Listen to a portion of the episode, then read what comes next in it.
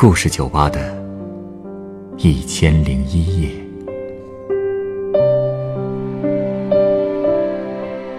本节目由北京人民广播电台故事广播与凤凰网有故事的人频道联合制作。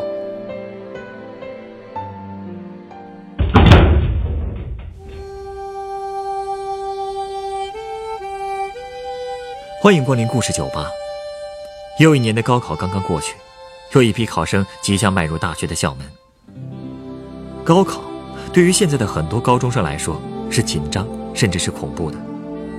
但是在四十年前，高考这个词却是很多人改变命运的希望。今天来到酒吧的这位客人是一位老朋友，对于四十年前的那段拼搏，他又有着怎样的回忆呢？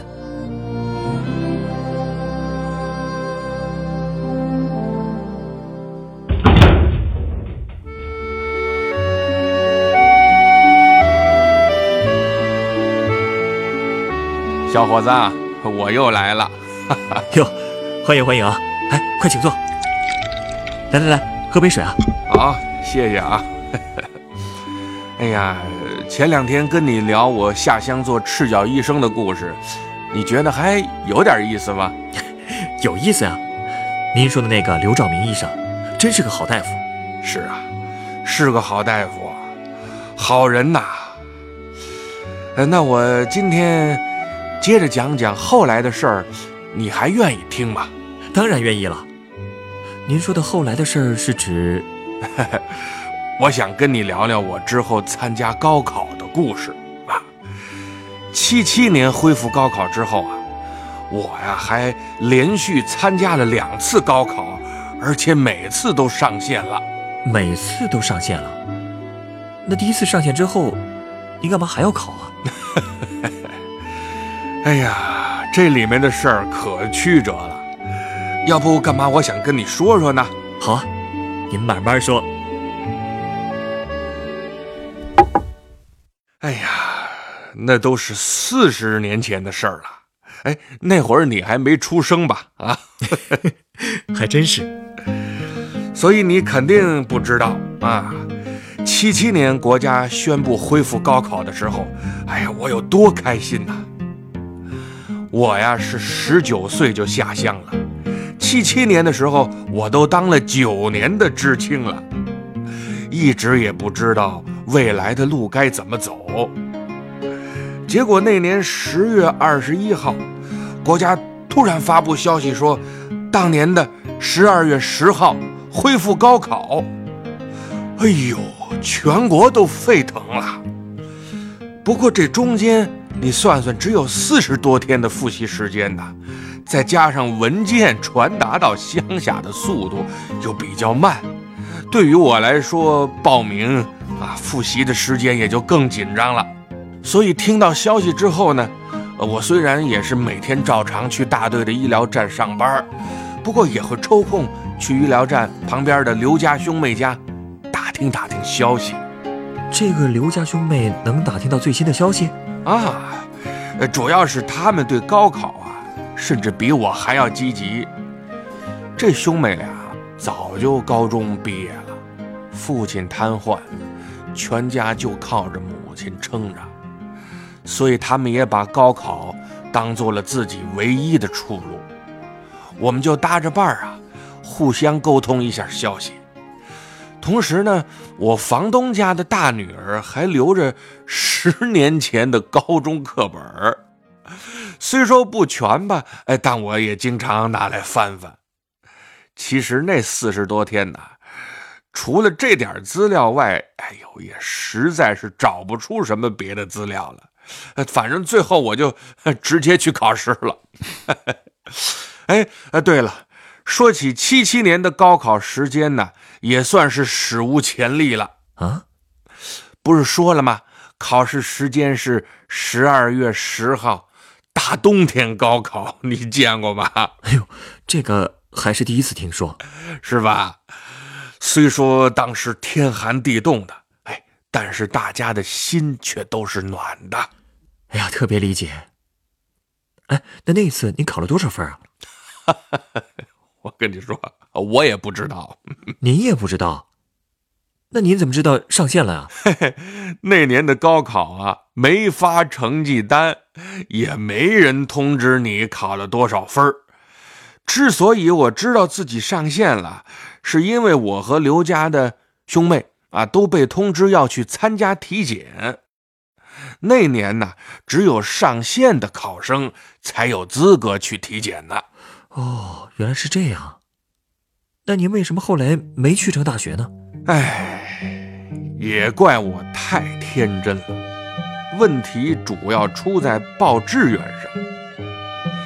体检合格后，我开始填志愿了。从高到低嘛，我分别填了武汉大学、山东大学和哦南充师院。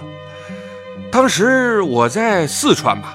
我看到武大的图书馆系在四川只招一个学生，哎，我就把它当成第一志愿了。只招一个，您也敢报啊？嗨，要么说我傻呢，没经验啊。当时我还有个奇怪的逻辑，哎，就是觉得，哎，大伙儿一看只招一个。哎，肯定会知难而退。那么我就来一个逆水行舟，说不定啊，呃，能一招制胜呢。哎呦，那这风险也太大了，所以我没考上啊。哎，当时我等啊等，别人都收到录取通知书了，刘家兄妹也考上了乐山师范，可我什么也没等到。哎，其实仔细想想啊。我也是太高估自己了，因为就算我的分数高，可我的家庭背景却是个拦路虎啊！一旦有竞争者的出身比我好，我也肯定会被挤下去。不过好在半年以后，哎，还有第二次高考，我决定再搏一次。嗯，这次有经验了，而且时间也充裕。应该会顺很多吧？嘿嘿，这个过程也算不上太顺，呃，毕竟时间是平等的，你充裕了，别人也有了足够的复习时间了。如果不抓紧时间补补课，这次谁上谁下啊，还就真不一定了。也对呀，那您当时怎么补的课呀？呃，当年不像今天呐，满大街的补习班啊，书店里都是复习资料。我们那儿想找点资料，真是太难了。我当时就先想到，我们五队有个叫赵共清的人，喂，他也是高中毕业，但不想参加高考了。他那儿有地理书，虽然不全吧，哎，但是人家同意借我看看。哎，我爸爸也从成都给我寄了一套成都六中印的历史资料。但只有近代的部分。嗯，哦，我还弄到一份乐山印刷厂印的复习资料，可也只找到政治和历史两种。然后我也记不清在哪儿吧，还弄了一本数学复习题集。另外，另外还有一本哦，北京大学编的语法修辞的小册子。看来啊。您还是想考文科了？哎，您不想学医吗？当然想过呀，我可是当了八年的赤脚医生啊，一直都很想上医学院。我也不是没找过数理化的资料，可是看了几天呢，哎，真是吃力呀。所以思来想去，我还是决定学文了。不过数学还是躲不过去呀，又是我的弱项。我的数学只有初中生的水平，而且十多年都没碰过了。这科又不能靠背啊，所以只能从基础补了。呃，不过数学光靠自己看，可能学不出什么名堂吧，总得找个人教教才行。哎，是得找人呐。好在当时啊，我在的那个知青二队有一个女知青，叫哦罗小平。他在动荡期间呢，读过高中，我不会的数学题，哎，他竟然都能答，所以我就经常找他去问问题。然后到了大概三四月份吧，我听说城里有个老师在讲大课，我就跟大队请了几天假，专门跑到城里去蹭课去。那个大课呀是晚上开讲，有一处是设在地委招待所的大礼堂。哎，我一过去，好家伙呀，人山人海呀，连个凳子都没有啊！啊，那你们就站着听啊？对呀。老师在台上啊站着讲，我们全都在台下站着听。哎，这场景你没见识过吧？而且那个课呀是完全开放的，大家可以自由出入，而且老师也不容易，那是纯粹免费讲课呀，学生也是免费补习。嗯，嚯，大家学习的精神头可真足啊！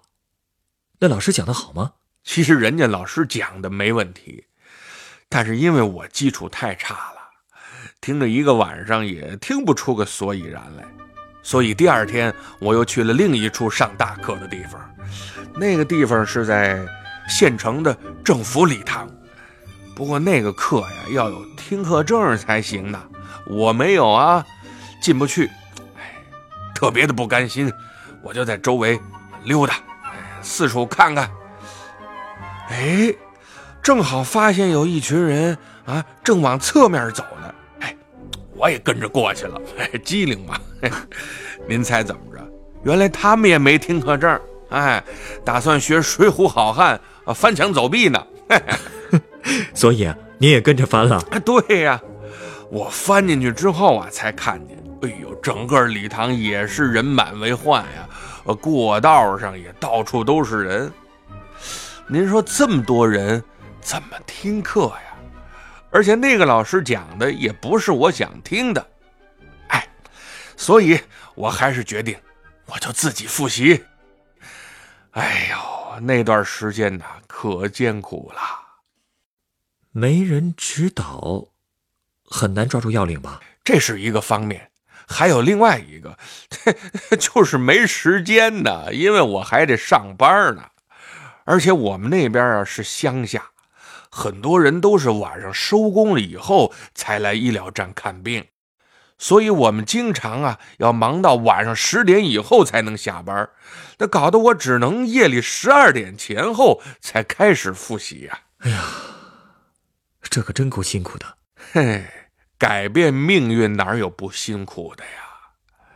我呢也想了个办法，就是利用三上啊。古人说过“三上”，用这个时间来见缝插针。三上，就是路上、床上、厕所的蹲坑上啊。哦，是这么个三上啊？对呀，这还是当时一个叫王本东的老中医教我的。他说，中医要背的东西很多，可以利用这三上的时间来巩固背诵的东西。我呢就把这种方法用在了背地理、呃历史和政治术语上，哎，就这么着，嘿，我全都记住了。哎，这方法确实不错。嘿，哦，对了，还有一个方法是农民兄弟教给我的。农民兄弟，他们也背书？嘿，你听我说呀，那还是我刚下乡的时候呢。有个农民问我，嗯。呃，清朝的皇帝有几个呀？我还很得意的，我一个一个我跟他说呢。呃，有乾隆，呃，康熙，呃，咸丰，光绪，嘉庆，反正背个乱七八糟。结果呢，他没等我背完，就很不屑的说了一句：“何必这么复杂呀？一句话不就完了吗？”啊，顺康雍乾嘉道咸同光宣。哟，合着人家早就知道了。是啊，这背的比我还溜呢。哎呦，当时把我臊的呀，恨不得我我我找个地缝我钻进去。而且这个也给我提了个醒儿，那就是背书要懂方法，比如背朝代更迭就可以变成顺口溜嘛。嗯，这种方法到现在也特别好使。哎，可不。呃，不过这些方法当时可没老师教啊，都是自己碰出来的。后来，很快就到了七月份了，考试的时间是二十号到二十三号，我到现在还记得，第一科考的是政治，下午考历史，第二天是数学和地理啊，第三天是语文和外语。说来也奇怪，那三天里啊，我一个初中同学也没碰上。按说我们那一届的学生都应该呃在那个考场考试的，呃，就算有人头一年已经考上了，但总不能全都考上吧？哎，第二年就没有像我一样再考的？那是不是因为考生太多了，您没看见呢？也有可能。而且我退休之后啊，和当年的同学又聚了一次，才知道七八年参加高考的同学，呃，其实还挺多的。其中啊，有一个叫何可的女生，当时她在工厂开车床，呃，也正和一个叫老一的人谈对象。本来老一不想让何可高考的，可怎么拦都拦不住。最后这老一呀，一怒之下想个招竟然把何可的复习资料全都烧了啊！为什么呀？这是？后来我们才知道，因为老一呀，他知道何可很聪明，只要他考，就一定能考上。哦。他是不想让何可到外地读书是吧？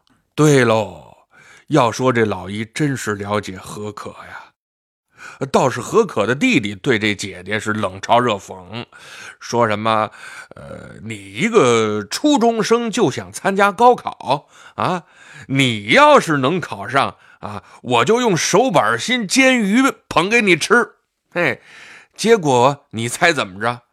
何可居然做通了老一的工作，哎，同意和他结婚，哎，那么我考试就可以了吧？哎，这才踏实复习。可是你知道吗？当时距离考试只有两个月了，但是考完成绩一公布，何可竟然考了三百分呢？这个算高分吗？哦，呃呃，你是不知道，跟现在这分是不一样了。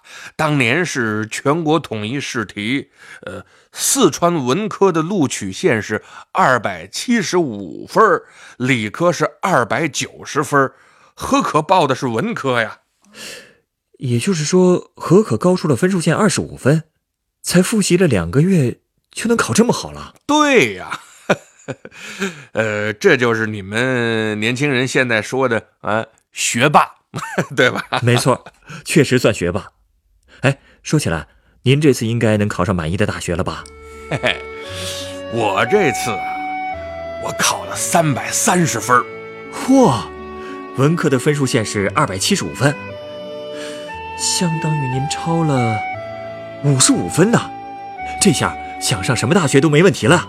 按说是这样，不过因为去年的那阴影啊还在，我报志愿的时候啊，决定，嘿，从低向高报，啊，第一志愿填的是乐山师专，啊，第一个志愿只报了个专科，那这也太浪费了吧！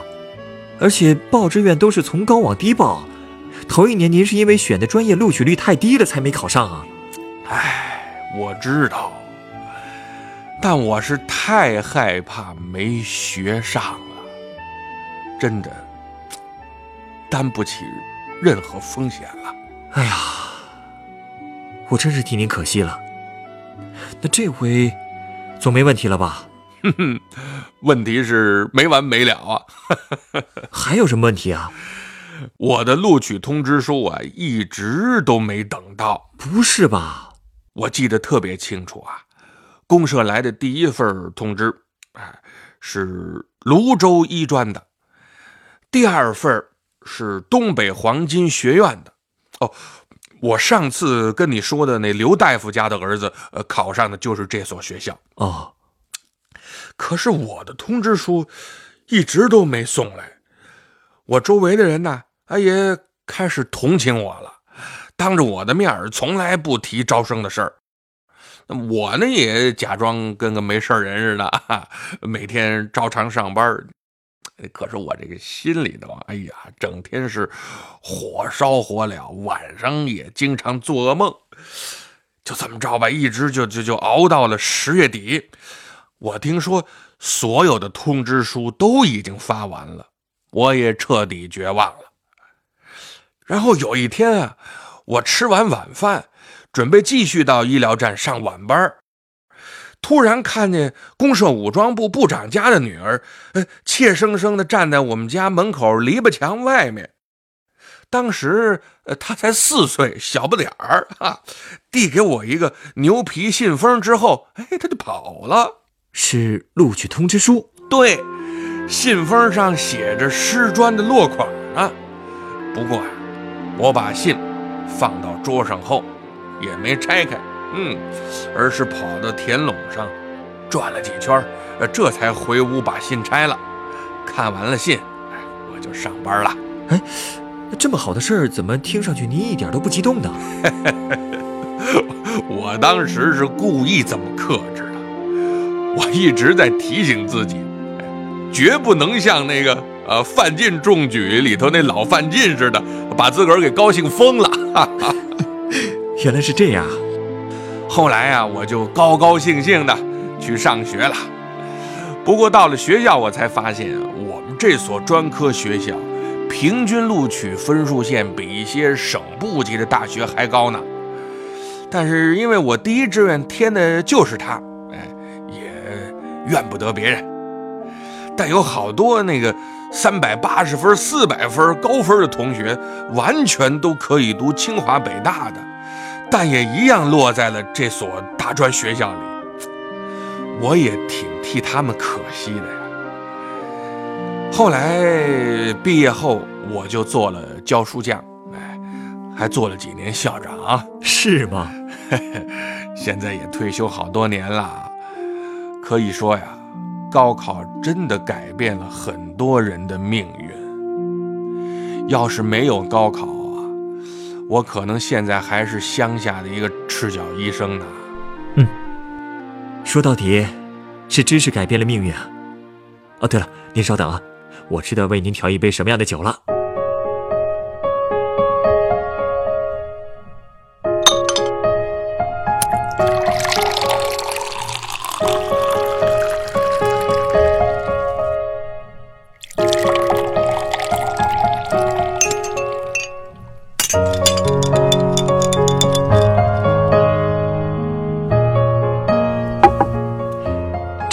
的鸡尾酒，哎呦，天蓝色的酒啊，嘿，真漂亮。它是用白朗姆酒、蓝干桂酒、榛子利口酒和柠檬汁调成的，名字叫做“超越”。对大多数人来说，高考都不是一件容易的事，特别是在您那个时代，更是这样。但是，高考又像是一次超越自己的测试和挑战。一旦通过了这次考验，一片更广阔的蔚蓝天空就会展现在学子们的面前。当视野变得开阔，人就获得了更强大的掌控人生的智慧和力量。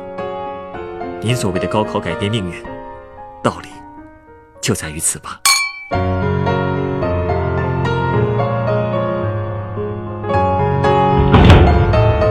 本故事选自凤凰网有故事的人独家签约作品。要真能考上，我手板心煎鱼捧给你吃。原作徐敏，改编制作陈涵，演播尚远、晨光，录音严乔峰。人人都有故事，欢迎搜索微信公众号“有故事的人”，写出你的故事，分享别人的故事。下一个夜晚，欢迎继续来到故事酒吧，倾听人生故事。收听最新节目，请关注北京故事广播，工作日每晚九点播出的《故事酒吧》的一千零一夜。